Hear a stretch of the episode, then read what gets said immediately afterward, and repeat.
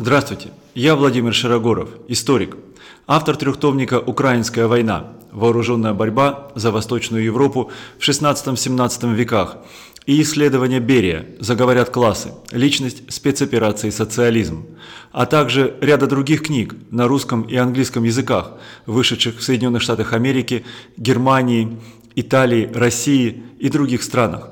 В этом подкасте я рассказываю о тех книгах по военной истории, по военному искусству, по военному делу, которые захватили меня, когда я их читал, и о которых я хочу поговорить со своими нынешними и потенциальными читателями, потому что изложенные в них события, факты, теории и интерпретации чрезвычайно важны для той концепции военной истории, которую я выстраиваю и провожу в своих книгах, чрезвычайно важны для нашего понимания прошлого, для нашего представления о настоящем и для нашего видения будущего.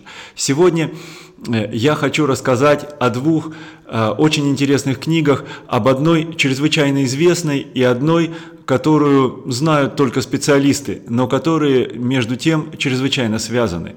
Первая – это книга Эдварда, Эдварда Лютвака «Стратегия. Логика войны и мира». Я хочу э, сделать отступление и сказать, что я для своих русскоязычных читателей сразу же перевожу название этих книг.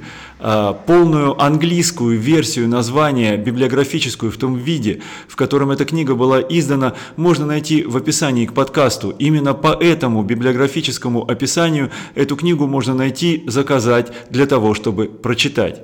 Второй книгой, э, малоизвестной, является книга Яна Ангстрома и Вайдена «Современная военная теория. Динамика войны». Лютвак является чрезвычайно известным специалистом по стратегии, тем специалистом, который развил введенную э, британским военным историком Лидделгартом э, теорию большой стратегии, э, которую иногда у нас называют большой игрой и построил на этой теории большой стратегии не только впечатляющую концепцию мира, каким он был э, в последней трети 20 века и э, какой он представлял будет в 21 веке, но и впечатляющую научную карьеру. Э, дело в том, что многие книги Лютвака переведены на десятки языков и используются в качестве учебников для обучения специалистов по различным общественным дисциплинам, истории, социологии, связанным с войной, а также для обучения, собственно, военных специалистов в различных военных академиях и училищах по всему миру. Книга Ангстрома и Вайдена, э, книга, которая изначально создавалась для узких специалистов, которая изначально э, создавалась для студентов военных учебных заведений, э, которым преподаются военные дисциплины в более широком ключе, чем то необходимо для их непосредственной специальности, для того, чтобы выработать в этих специалистах широкое понимание войны, широкое понимание стратегии, широкое понимание понимание конфликтов э, в человечестве, э, в которых им придется участвовать э, сначала в низовой роли, как военным специалистам в начале своей карьеры, а затем кому-то вырасти до руководящих военных и политических деятелей. Итак, Две эти книги, почему они взаимосвязаны и почему их чтение является чрезвычайно важным для осмысления сегодняшних событий, для а, понимания военной теории и теории войны, которая является сегодня уделом не только военных, но и является уделом и других специалистов по общественным наукам. Дело в том, что Лютвак, как академический ученый, как академический ученый, который работал в том числе по заказу ряда правительств, ряда военных ведомств западных стран, прежде всего Соединенных Штатов Америки, он начинает свое повествование о стратегии с того уровня, которым а, большинство читателей не владеют. Дело в том, что он начинает а, это свое повествование как раз с того уровня, на который на который должна э, вывести читателя та вторая книга, о которой я рассказываю сегодня, книга «Современная военная теория» Ангстрома и Вайдена. Э, книга «Современная военная теория» Ангстрома и Вайдена начинается с рассуждения о том, что такое война. Война является, как, впрочем, и стратегия, является таким понятием, которое стало на сегодня обиходным. Этим понятием называют слишком много явлений для того, чтобы о нем можно было предметно говорить. Между тем, война является а, событием социальным, политическим, а, общественным, собственно, военным событием, событием вооруженного конфликта, у которого, безусловно, есть свое определение и которому необходимо свое понимание для того, чтобы о нем рассуждать. Итак, э, Ангстром и Вайден, они обобщают э, все рассуждения о войне, э, которые они приняли в свое рассмотрение, это рассуждение со второй половины XVIII века, в три обобщающих формулы войны. Что такое война?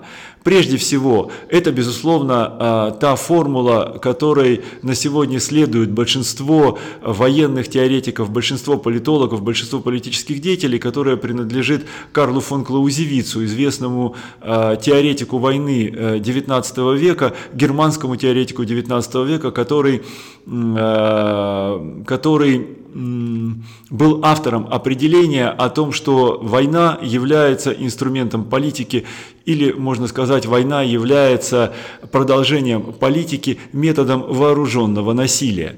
Итак, первое определение войны, которое дают Ангстром и Вайден, заключается в том, что война – это достижение политических средств методом вооруженного насилия достижение э, политических средств прежде всего национальными государствами. Когда Клаузевиц разрабатывал свою теорию стратегии, он э, говорил прежде всего о стратегии как о дизайне, как о плане войны, как о практическом руководстве войной со стороны правительств национальных государств. Он не говорил о войне в другом размере, разрезе. Следующим определением войны, которое э, активно обсуждается сегодня военными политологами, политическими деятелями, э, является определение, что война является собственно вооруженным насилием. Война является вооруженным насилием, которое может быть связано с политикой, а может быть оторванным от нее. Дело в том, что очень многие конфликты, которые происходят сегодня, и число, интенсивность которых э, в послевоенные годы, в годы после Второй мировой войны нарастает, э, связаны с политикой весьма опосредованно и еще более опосредованно связаны с политикой национальных государств, эти конфликты впрямую противоречат деятельности национальных правительств. Война в представлении э, авторов и сторонников этого второго определения является просто вооруженным насилием, просто конфликтом, который имеет свою собственную внутреннюю логику, и эта внутренняя логика доминирует в этом вооруженном конфликте. И вот это доминирование внутренней логики в вооруженном конфликте подчеркивается таким э, чрезвычайно сложным моментом, как прекращение войны. Дело в том, что если бы война была чисто инструментом политики, ее можно было бы прекратить политическими средствами, но, как правило, войны политическими средствами не прекращаются. Войны прекращаются, как правило, именно военными средствами, то есть нанесением противнику э, такого урона или такого, такой степени поражения, что противник подчиняется воле победившей стороны, и так завершаются конфликты. Третьим чрезвычайно важным определением войны, которое стоит на другом полюсе по отношению к предыдущему, о том, что война является вооруженным конфликтом э, с собственной логикой, э, является определение, гласящее, что война является способом коммуникации э, государств, либо других общественных групп, которые просто не нашли другого языка выяснить отношения. Это определение, казалось бы, смешное, но в действительности Война на самом деле является, э, в соответствии с одним из афоризмов, во многом продолжением дипломатии. Война является э, таким актом насилия, который следует, как правило, э, за неудавшейся попыткой э, выяснить отношения, за неудавшейся попыткой э, сторон согласовать свои интересы иным путем. Итак, вот это вот э, тройное понимание войны, оно чрезвычайно важно для того, чтобы понимать типологию войн. Э, войны э, разные. Э, войны являются настолько различными видами вооруженного конфликта, что обобщить их в единую типологию невозможно, либо затруднительно. Прежде всего, Э, ученые и военные говорят о том, что бывают войны международные и внутренние. То есть бывают международные войны и бывают гражданские войны, внутренние конфликты внутри государств. В войнах участвуют не только правительства, но и другие социальные группы. Причем иногда эти социальные группы, у которых имеются свои собственные вооруженные отряды, э, сражаются в гражданских войнах вопреки э, мнению правительств, которое либо пытается эту вражду подавить, либо остается к этой вражде в силу своего бессилия безучастным.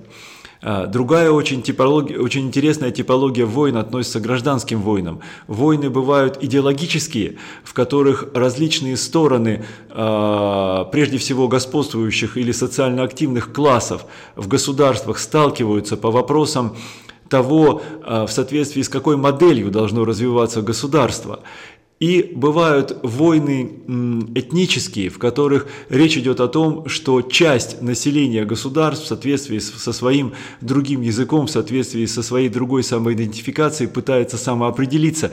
Это войны, касающиеся вопросов контроля над населением, вопросов контроля над территорией, вопросов суверенитета, потому что именно в таких этнических гражданских войнах, как правило, возникают новые территориальные образования, у которых имеется собственный э, суверенитет суверенитет. Что такое суверенитет?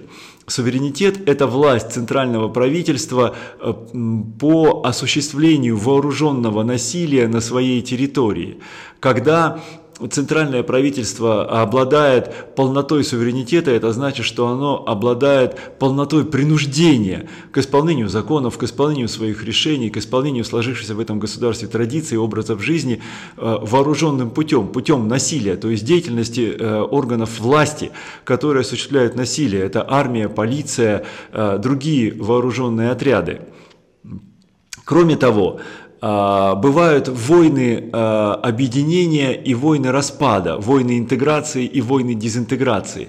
В войнах интеграции создаются крупные государственные и надгосударственные образования, а, такие как империи, такие как централизованные союзы государств. В войнах дезинтеграции, напротив, государства распадаются на множество э, очагов суверенитета и власти – Чаще всего э, никакая война не существует э, в чистом виде. То есть, э, если мы, допустим, возьмем гражданскую войну в России в начале 20 века, это была, безусловно, идеологическая гражданская война, которая осуществлялась по вопросу о том, как должна развиваться в дальнейшем та общность, которая до гражданской войны была Российской империей, но одновременно это были, была и этническая гражданская война, потому что именно тогда возникли а, те новые национальные протогосударства, которые затем, после распада Советского Союза, стали, как мы знаем, независимыми государствами, которые ожесточенно ведут борьбу за свое существование, в том числе сегодня. А, в чистом виде а, война не существует в одном э, из тех вариантов, которые предлагают общественные науки, но иметь эти варианты в виду необходимо не только для научного анализа войны, но и для ее бытового анализа, поскольку общественные науки, э, которые представлены в том числе в книгах э, Лютвака, Ангстрома и Вайдена, говорят о том, что самым важным моментом э, для анализа войны наблюдателями и ее участниками и для построения верной стратегии в войне военным командованием и политическим руководством является верное определение природы войны. То есть, если правительство и военные пытаются воевать ту войну, которая по сути является гражданской войной, идеологической или этнической, пытаются воевать ее как международную войну военными средствами, а, они обречены на поражение. Эта сторона, которая планирует свою стратегию, воюя гражданскую войну военными средствами, э, как просто военную международную войну, обречена на поражение. И также точно обречены на поражение те люди, которые пытаются воевать международную войну методами гражданской войны, потому что они неверно определили природу войны и не могут правильно определить ее стратегию. В понимании стратегии чрезвычайно важна книга Лютвака, а, о которой я сегодня рассказываю. Прежде всего, важна она потому, что Лютвак является, вероятно, одним из первых специалистов э, на Западе, если не брать безусловно, а, российскую школу военной мысли, которая начала обдумывать то, что в 60-е, 70-е, 80-е годы излагал Лютвак еще в 20-е и 30-е годы. А, Лютвак начал одним из первых западных военных специалистов говорить о том, что война имеет не только свою горизонтальную динамику, то есть она развивается от э, начала военных действий к их эскалации, к их крещендо, к их пику, для того, чтобы затем э, постепенно э, ослабить в своем, э, ослабнуть в своем напряжении. Но война имеет и вертикальную динамику. Вертикальная динамика связана с тем, что в войне есть несколько уровней. Вот эти уровни войны, о них первый начал говорить именно Клаузевиц. Начал он говорить, безусловно, думая о примере Наполеона, который тогда у прусских военных мыслителей, у германских военных, военных мыслителей был, безусловно, притчей во языцах.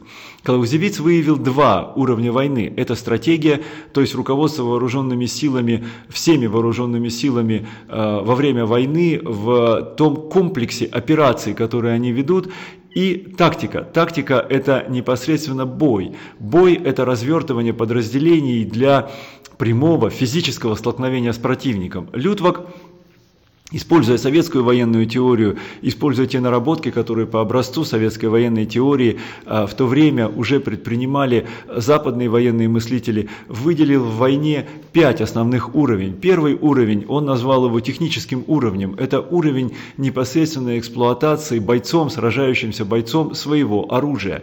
Это может быть управление танком, и это может быть бой на ножах. А, то есть это уровень непосредственно личного боя оружием того бойца, который сталкивается с противником. Это самый низовой уровень войны. И э, очень интересно, что Лютвак подчеркивает крайне важную, важное качество вот этого уровня, которое свойственно и последующим уровням. Если непосредственно применение этого бойца в танке или бойца с ножом, его определяют вышестоящие начальники, то никакая вышестоящая стратегия, она не является действенной и эффективной, если тот боец, который ведет бой в танке или на ножах, не выполняет эффективно свою функцию боя на своем низовом уровне. Следующим уровнем является тот уровень, который нашел Клаузевиц. Это уровень тактики. Это уровень развертывания подразделения, то есть группы бойцов, оснащенных оружием для того, чтобы непосредственно противостоять противнику. Следующий уровень, уровень операций, является непосредственно открытием Э, советской военной мысли. Что такое операция?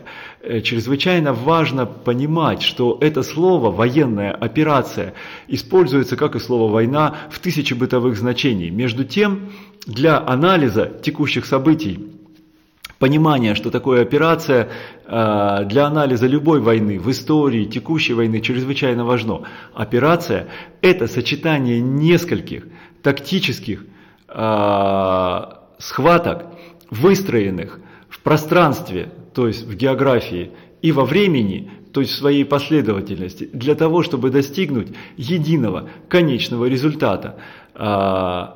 Операциям, как таковым, в раннее новое время, безусловно, если говорить об их систематическом применении, военную науку научил Наполеон. Многие выдающиеся достижения полководческие Наполеона связаны именно с тем, что он умело сперва разводил французскую армию по различным пунктам схваток, а затем умело суммировал те достижения или провалы, которые э, его войска, французские войска добились в этих отдельных схватках, либо в кульминационное сражение, либо в политическое подавление противника. Безусловно, мастерами операций в древнее время были монголы, а, ведь монгольские завоевания также велись в основном по принципу оперативного искусства, об этом также существуют чрезвычайно важные исследования. Вот если мы будем понимать а, то, что война является а, сочетанием одной или нескольких операций, которые в свою очередь выстроены из тактических событий, то нам в войне многое будет э, намного яснее, чем если мы просто э, воспринимаем ее как поток событий. Внутренняя логика операции, направленная на то, чтобы навязать противнику свою волю и добиться его разгрома в одном кульминационном сражении или в нескольких сражениях, вот эта внутренняя логика должна прослеживаться в любом военном анализе. К сожалению, те аналитики, которые исследуют древние и современные войны, очень часто грешат тем, что они не понимают теории операций и не исследуют практики операций и вводят за нас публику, которая им внимает. Следующий чрезвычайно важный уровень войны, а, который также выявил уже Клаузевиц, вновь выявил Клаузевиц, это руководство вооруженными силами в конфликте.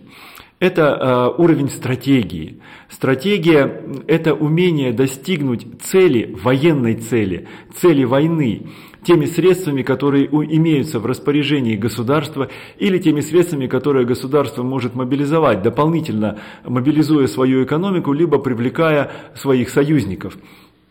Вот это вот понимание э, стратегической силы, оно чрезвычайно важно. Дело в том, что просто сила э, в накопленном оружии, э, в увеличении численности армии, в использовании новейших технических приемов, она не всегда приводит к победе в войне. Дело в том, что военная сила асимметрична. И очень часто Э, слабые стороны, которые верно выяснили природу конфликта, которые понимают, что природа конфликта, гражданская война или международная война, идеологическая война или этническая война, природа конфликта, она э, придает тем Э, ресурсам, которые вовлечены в войну, человеческим ресурсам, материальным оружием, оружием, боеприпасы и так далее, она преподает им коэффициент эффективности. И очень часто именно благодаря вот этим коэффициентам эффективности те слабые стороны, которые, казалось бы, в открытом военном противостоянии должны проиграть, они войну выигрывают. И э, очень важное понимание стратегии, изучение стратегии, кстати, сам Лютвак грешит тем, что он не всегда следует этому пониманию стратегии, что он механически воспринимает и противопоставляет друг другу те ресурсы, которыми обладают стороны в виде так называемого военного баланса. Лютвак изобрел эту э, теорию военного баланса, баланса э, которые исследовали во многом на Западе, исследовали во многом на Востоке, и именно благодаря применению вот этой теории военного баланса Советский Союз проиграл э, холодную войну, потому что стремление к поддерживанию баланса с более экономически мощными западными странами в количестве вложенных в войну ресурсов подорвало советскую экономику. И следующим очень важным уровнем, который также ввел в понимание Лютвак, но который он, вероятно, все-таки недоразвил, является уровень большой стратегии. Что такое большая стратегия? Большая стратегия – это мобилизация на достижение военных целей, первая версия, либо на достижение вообще каких-то других национальных целей всего потенциала государства, всего потенциала нации. То есть ее экономики, ее демографических человеческих ресурсов, ее финансовых ресурсов, ее международного положения и ее военного потенциала. Война может быть, может быть частью большой стратегии, а может э, не быть привлечена для достижения тех целей, которые могут быть достигнуты не только военным, но и другим путем. Итак, вот эти вот э, пять уровней войны, они обладают своей собственной внутренней динамикой. Не только э, наиболее более высокие уровни отдают команду э, тем ресурсам, э, тем людям, которые действуют на более низких уровнях, как тактика, допустим, э, командует бойцу, как ему применять оружие, как э, оперативный уровень командует тактики, то есть руководителем подразделений, где и когда им встречаться и сражаться с врагом, но эффективность более низкого уровня, эффективность бойца с оружием, эффективность подразделений, она определяет действенность более высокого уровня. Любая самая хорошая стратегия провалится, если она она не обеспечена эффективной тактикой. Любая даже хорошо продуманная, хорошо отработанная тактика ничто, ничтожна, если за ней не стоит эффективно действующий своим оружием боец.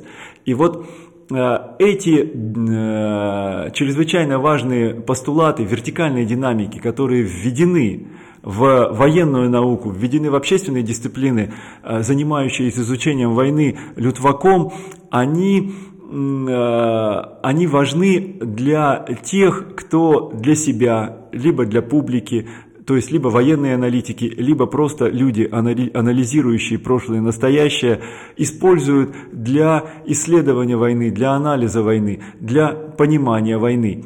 Именно поэтому я призываю своих читателей обратить внимание э, на две этих книги. Э, на книгу Эдварда Лютвака «Стратегия, логика войны и мира» и на книгу Ангстрома и Вайдена «Современная военная теория. Динамика войны».